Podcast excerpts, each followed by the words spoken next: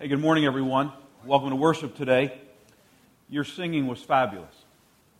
I think the worship this morning was uh, particularly meaningful, and to hear your voices was really tremendous. During the months of January and February, I'm in a series on Proverbs. Sometimes it's good to take a book of the Bible and just kind of work your way through it. It's helpful to see the bigger themes that are going on in a particular book. And I, I've encouraged you to um, read through one chapter a day. Um, Proverbs is 31 chapters, so January is 31 days, and for February as well, you can do the same thing. And that kind of gives us an overall perspective of what Proverbs is about. Proverbs is a children's book written by Solomon to raise up the next generation on how to be wise. Some people have said that a good working definition of wisdom is not just knowing the right thing to do, it's when and where to do the right things.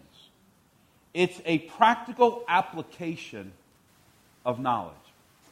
It's doing life from God's perspective. It's seeing and doing life from God's perspective. And most of us in this room, I think, are Christ followers. Some of you may be exploring a relationship with Jesus Christ.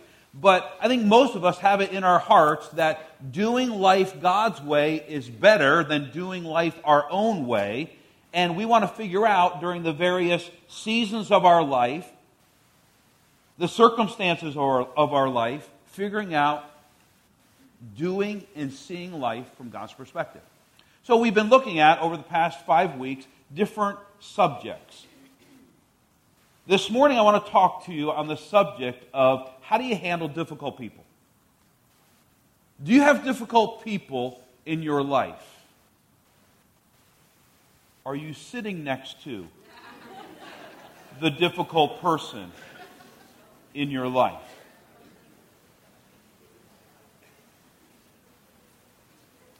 Who are the difficult people? A boss at work, a coworker, a neighbor,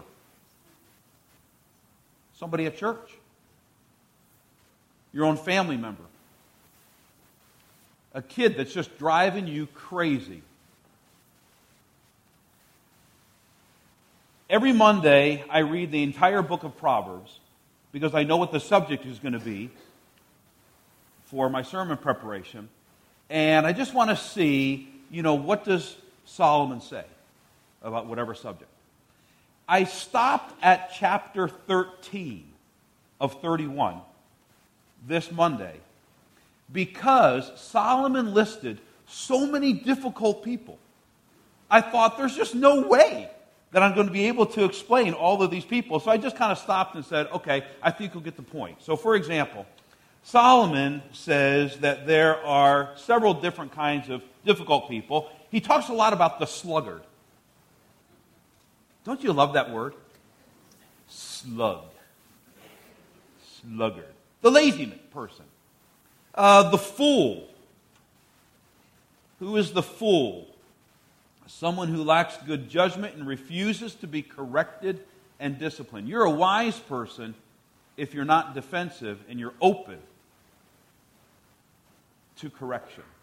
Um, the angry person, the prideful person, People who cannot control their tongues. And there's a whole set of subcategories underneath that. For example, there's the gossip, there's the cutting and sarcastic people in your life.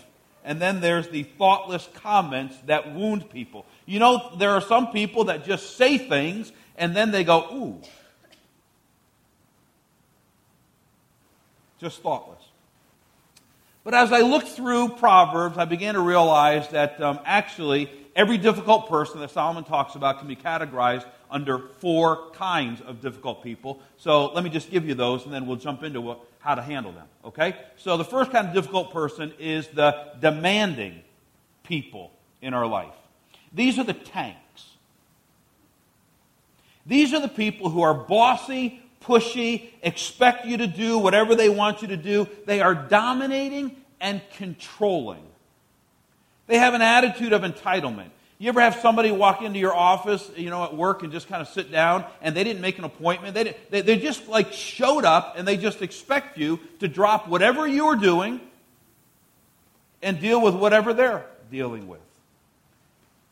They usually struggle with pride and arrogance. They come across as know it alls. Now, here's the thing with demanding people, you never really feel good enough. Because you sense their constant disapproval. They can be nitpicky, critical, and your best never seems to be good enough. The demanding person. The second kind of difficult person is the destructive person. Notice we're all going with D's. The destructive person has anger issues. They are volcanoes because they erupt. They use their voice to intimidate. They just get louder. Destructive people are demanding people, or uh, demeaning people. They are masters at put downs. They're usually quick witted. They have a lot of sniper comments. You know what sniper comments are, right? Hit and run. You, you ever had somebody just like give you a dig and then they moved on in the conversation and you're just left with, I, I think they just criticized me. You know, it was the quick knife in the jab. Usually they're sarcastic, caustic. Now, you never feel good around destructive people because they do not build you up, they tear you down. Destructive people are master manipulators. Interestingly, destructive people have other people around them that walk around on eggshells. You know what that means? It's this idea of, well, you, you, you don't want to say that because that'll make them mad. And if they get mad, they'll, right? So there's the demanding person, the destructive person, there's also the disingenuous person. These are the people who say one thing, but their actions don't really back them up. There's a high level of passive aggressiveness in disingenuous people because they're always sending mixed signals. And the mixed signals are meant to manipulate you and to keep you off guard, and you're never exactly sure where you stand with these people because they hold their, excuse the gambling analogy, they hold their cards close to the vest, and they're never really going to let you in. And you're always kind of left with, I don't know, is today a good day or a bad day? And then there's the downer people. These are the people who are the clouds in our life, the wet blankets, the Eeyores. They are negative and critical, they're cup half empty people, and um, they always see what's wrong before they see what's right. Oftentimes, downer people will carry a victim mentality that basically, they may not even come out and say it, but basically they're like, they're like, you know, my life has been more difficult and I struggle more than other people, and other people are responsible for me not being happy. Now, the question is this How can you and I successfully navigate the difficult relationships of our life, whether it's in a home, in our neighborhood, at work, or even at church. How can we do it wisely? And most importantly of all, how can we do this in a Christ like way? Is it Christ like to just back off and just ignore people? Nope. Is it Christ like to dominate? Now, here's, I'm going to come back to this at the end of the message, but I think I probably ought to say it now. You're somebody else's difficult person.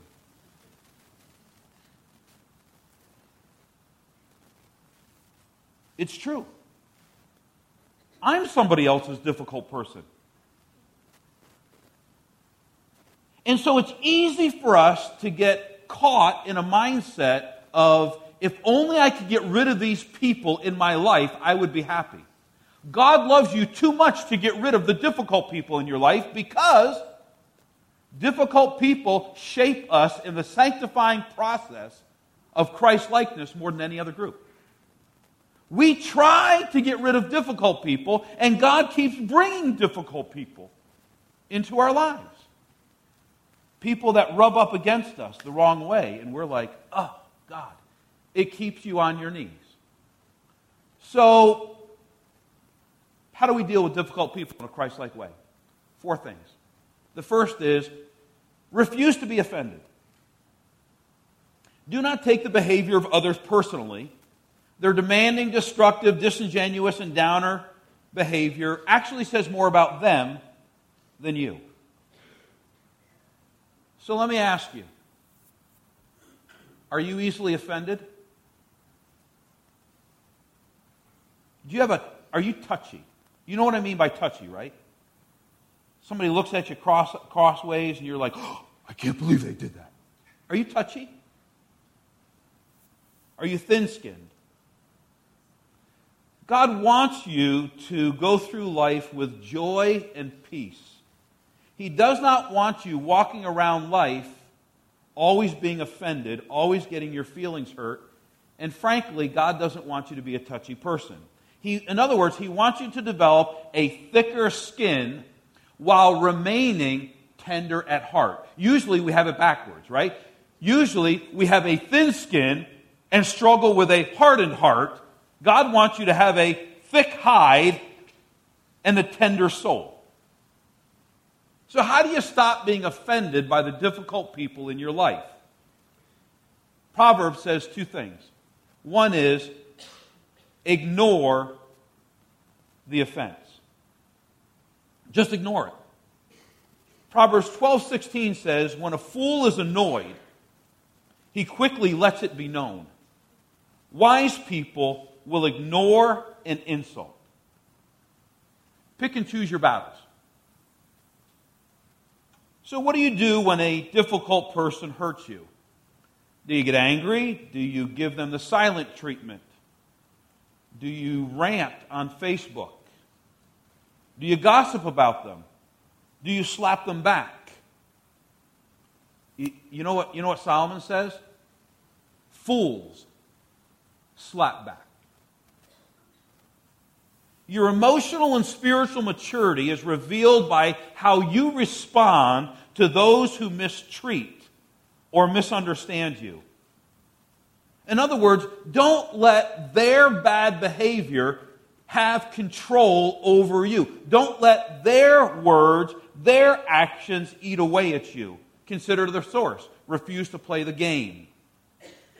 What a difficult person says and does says more about them, and how you respond to them says more about you. What I've discovered is that it's helpful to come up with a couple different neutral phrases to buy you a little bit of time. So, for example, I cannot be the only person who has ever been in a conversation that's gone a certain way, and I'm, I'm stunned and I don't even know what to say. So, have you ever had this experience where you don't know what to say and you just start talking and you're just talking for the sake of talking and you don't even know what's coming out of your mouth, but hopefully it's going to be, you know, not really bad? A wise person said to me years ago, and I've always tried to apply this. I mean, I'm not 100%, but I try. He said, Mark, stick three neutral phrases in your pocket. Three phrases that you can use no matter what the situation. When you don't know what to say, pull one of these phrases out, and that'll buy you a little bit of time to think. So, for example, somebody says something really crazy to you, or offensive to you, or you don't even know what to say. You go, hmm, that's interesting. Wow.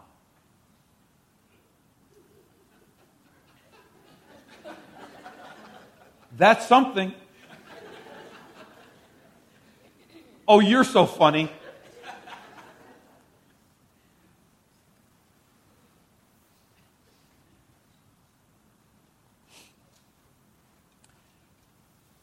Solomon says a second way to not be offended. The first way is to ignore it, right? I mean, there are some things that people say and do that you should just purposely don't feed into it. The, the second thing that Solomon says is be patient. Proverbs 19:11 A man's wisdom gives him patience. It is to his glory to overlook an offense. It's to the person's glory to actually overlook offense. Okay, so you're dealing with difficult people. There's somebody at work that's just really rubbing you the wrong way. Why should you be patient with them? Because patience buys you a little bit of time to better understand that person and where they're coming from. I am not suggesting that we should excuse that person's bad behavior. I'm not saying that. What I'm saying is, is that if you buy yourself a little bit of patience, you never know what somebody's dealing with in their personal life. But if you patiently listen to them, you'll uncover it. You don't know if the person you're working with is going through a divorce or not. You don't know if they were molested as a child. You don't know if their spouse walked out on them. You don't know if they're dealing with a chronic illness. You don't know if their kids are going crazy. You don't know if their kids are on drugs. You don't know if they're struggling with drug abuse. You just don't know a lot of times. Hurt people hurt people. Offensive people are offensive for a reason. Yes, there are that 3% of people in society you know, that are just like crazy and they're just kind of off the wall people and nothing you do or nothing you say is going to make any difference. But most people, when they're acting inappropriately, are doing so and it's coming someplace in their heart.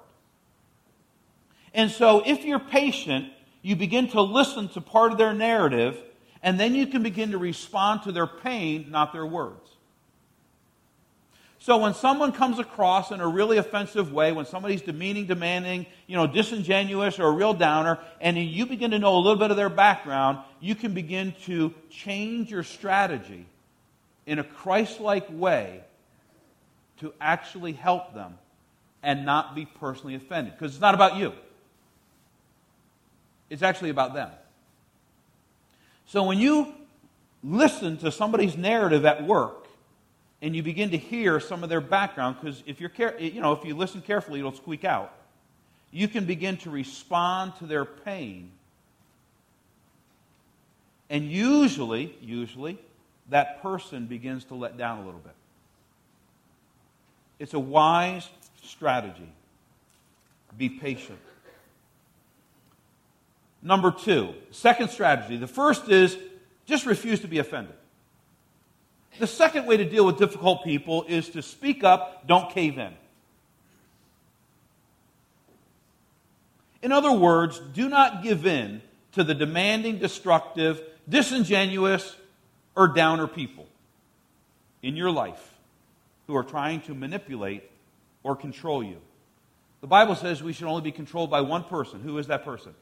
The Holy Spirit. We're to be spirit led. We're to be controlled under the authority of the Holy Spirit. We're not to be controlled by demanding people, people who are destructive, the volcanoes, people who are passive aggressive, sending us mixed messages, and the cloudy people in our lives. Stand up for yourself and others. Now, a lot of people do not get this. They'll say things like, well, aren't we supposed to forgive?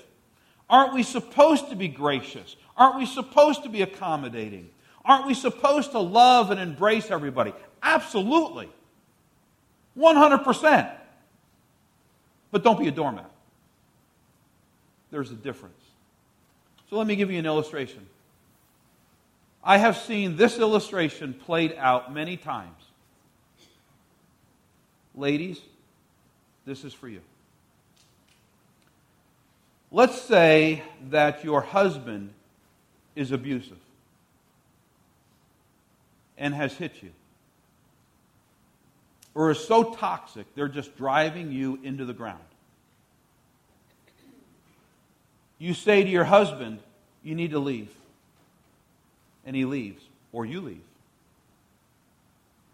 Because it's an unbelievably bad relationship and you're actually fearing being hit. So let's just assume for a moment your husband leaves. A day later, your husband calls you up and says, I'm really sorry. I lost my mind. I'll never do that again. Let me come back into the house. What should you do? Should you forgive your husband? Absolutely, you should forgive your husband. Because you've been forgiven of much. Because forgiveness is good for you. And your husband deserves forgiveness. But forgiveness and trust are two different things.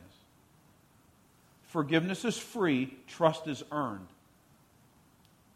Forgiveness is immediate, trust is a process. I've heard a lot of bad counsel through the years, even among colleagues, but I'm here to tell you that forgiveness is free, trust is earned.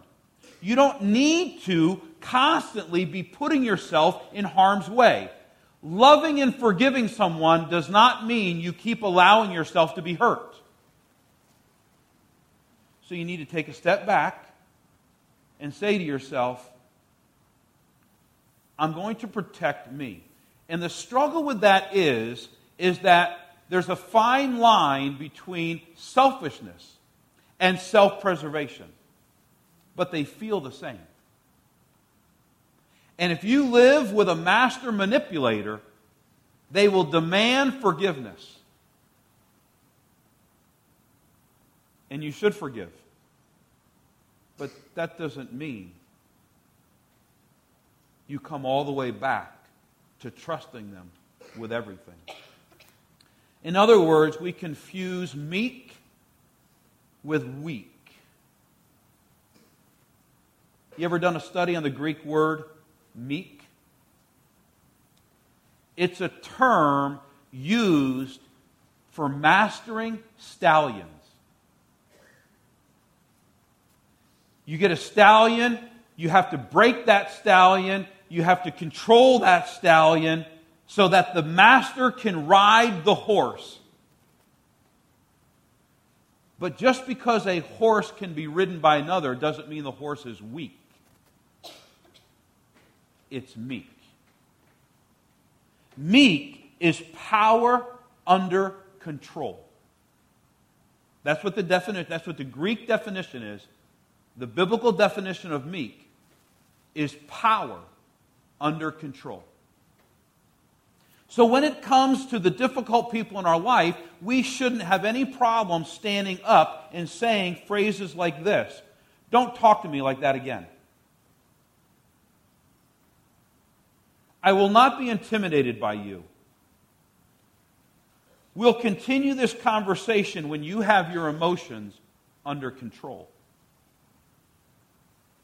I don't feel safe around you right now.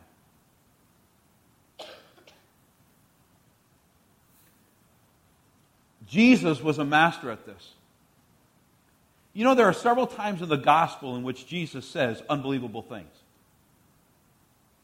For example, you know, right after the story of the Mount of Transfiguration, where Jesus is transformed in all of his glory, and Peter says, This is a great place.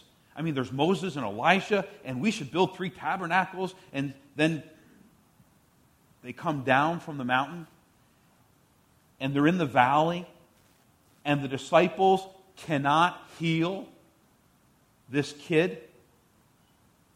And everybody's standing around looking at Jesus, you know what Jesus said? How much longer must I put up with this wicked and perverse generation? Oh, my word. I just think the disciples got a slap down.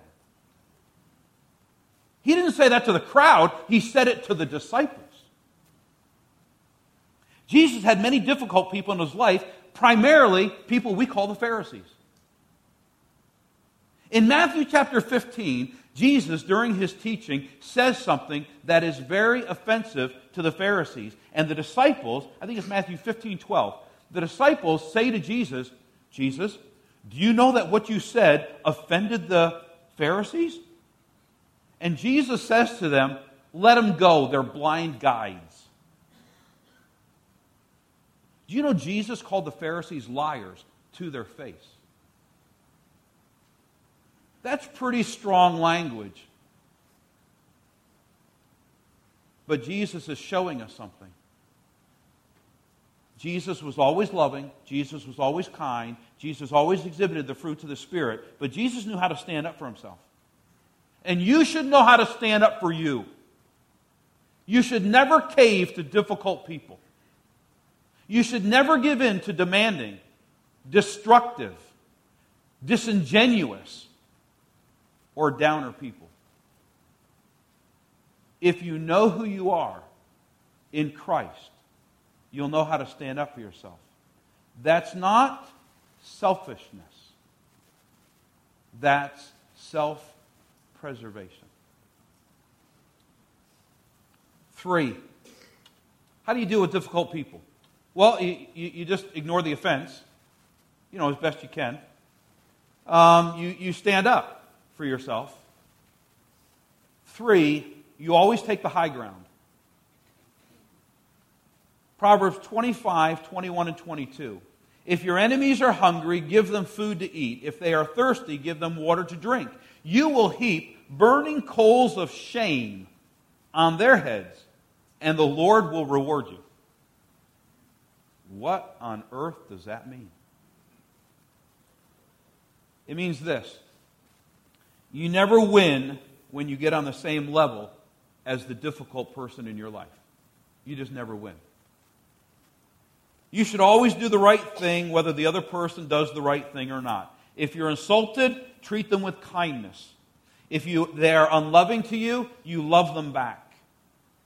If they are mean to you, you are kind to them. Why?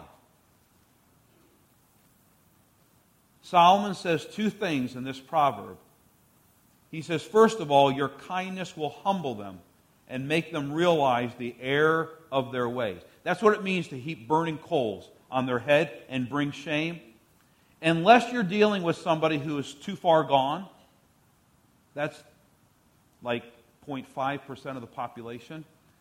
If you're dealing with just typical, difficult people, when you are kind to difficult people, even though they have not been kind to you, you can guarantee that there's something inside of them that begins to burn. Oh, man. They're not giving me back. You know, there are some people that just like to fight. There are some people that just like to keep up an argument. And no matter what you do, they're just always going to fight back. But if you stop fighting and you are kind to them, if you are loving to them, Jesus said, love your enemies. If you love your enemies, that doesn't mean you don't stand up for yourself. Doesn't mean you're a doormat. But if you love your enemies, you can guarantee that there is something inside of them that gets irritated, that you're not slapping back. And oftentimes, people will power down and feel ashamed of themselves because they've been acting so badly toward you and you've been nothing but loving toward them. The second thing that this proverb talks about is God promises to reward you if you won't slap back. If you are kind and gracious and loving, even though from a human standpoint you shouldn't be like that, God promises to reward you. I don't know what those rewards are. Maybe the rewards are the satisfaction of simply knowing that you're not playing on their level. Maybe the satisfaction is you earning a friend. How many of you have had people that have been difficult people for you, but you've been kind, gracious, and loving to them, and somewhere along the way they softened and flipped and they started opening up to you. And you developed a relationship and a friendship. That's what patience does. Number four, be and do Jesus. Just be and do Jesus. We have an advantage that Solomon did not have. We have Jesus. Jesus is our example. I already talked about that, how Jesus handled difficult people. Jesus was profoundly kind, loving, and gracious, but to people who were difficult to him, he was still kind, gracious, and loving, but he didn't take their guff. He is also our Savior. Have you surrendered your life to the Lordship of Jesus Christ? Have you received His forgiveness and grace? Have you considered Romans 5 8? That while we were still sinners, Christ died for us. You were God's difficult person. Stop and think about that for a moment. Can you imagine if God would have said, I am so sick to death of reaching out to you year after year after year. I'm done with you. Off with your head. Jesus didn't do that. While we were still sinners, Christ died for us. Here's the point when it comes to difficult relationships you can't give what you haven't received.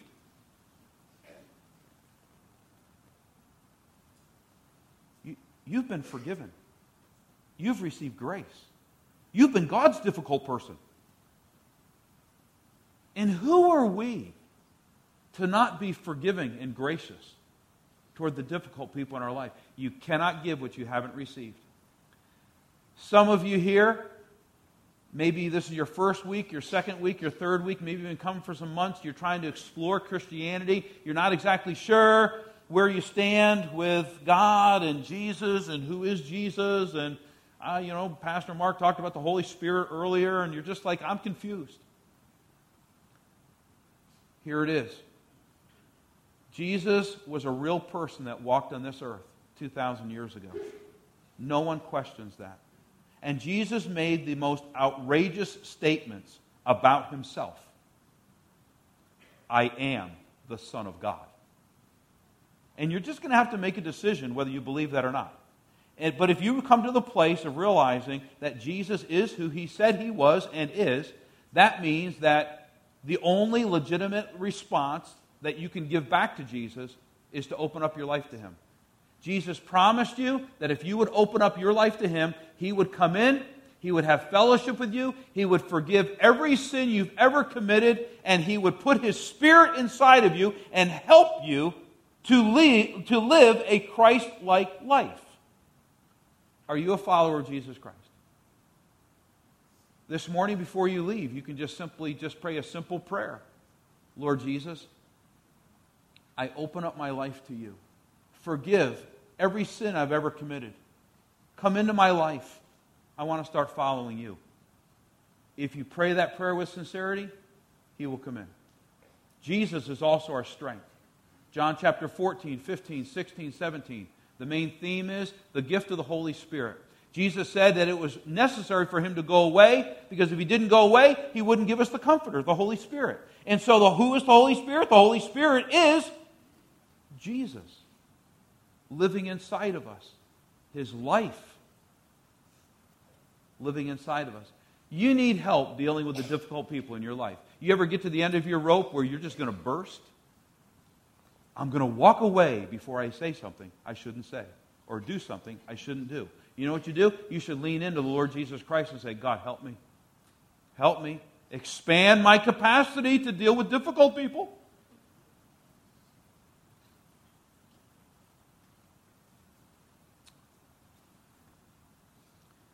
I want to end with a verse from Proverbs that really embodies this whole idea. If you will keep looking to the Lord, the Lord's going to help you with the difficult people in your life. Proverbs 16:7 When a man's ways are pleasing to the Lord, he makes even his enemies live at peace with him.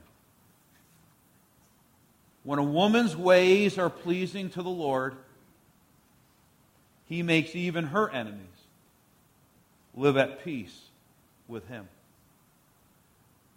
When a teenager's ways are pleasing to the Lord. He makes even the crazy people at school live at peace with you.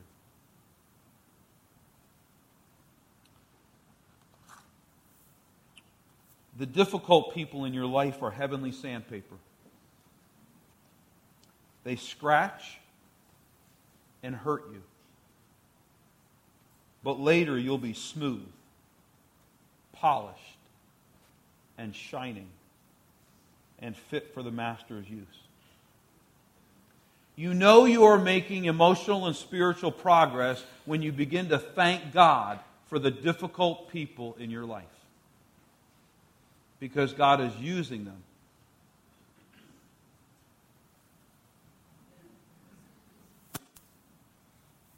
to buff you up and to smooth you out. So, I went to the hardware store this week and I bought a whole bunch of sandpaper. And I cut it up into these, these pieces, about this big.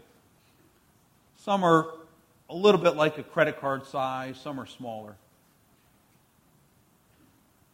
And I'm wondering if, um, when I give the benediction in just a moment, if some of you want to come up, there's a whole bunch of them on that speaker, and there's a whole bunch of them on that speaker as well. And, and just pick up a piece of sandpaper and stick it in your wallet, put it in your sock drawer, put it in your ashtray in the car. And whenever you run across a difficult person, you just kind of pick it up and go, I'm somebody else's difficult person. Have a little humility. Lord Jesus, help me to stand up for myself. Help me to be not so thin skinned and touchy. Help me to be like you would want me to be. Does that make sense to you? Would you stand, please?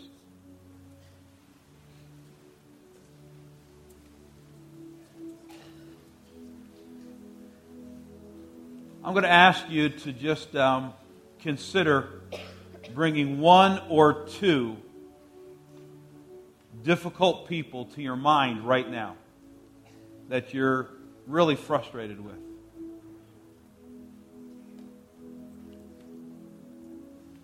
And just say to the Lord, Lord, here, I, I give you those people. You're going to give them back to me as soon as I give them to you and I'm going to have to just, you know, do my best to deal with them. But God, help me to see the difficult people in my life through your lens. And use those difficult people to refine me to be more like you.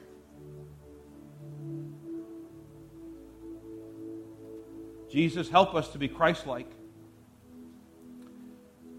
Help us to know when to stand up and when to let it go. Make us more like you, Jesus, with the sandpaper people in our life. Amen. God bless you as you go. If you want to come up to the speakers there and pick up some sandpaper, please feel free to do so.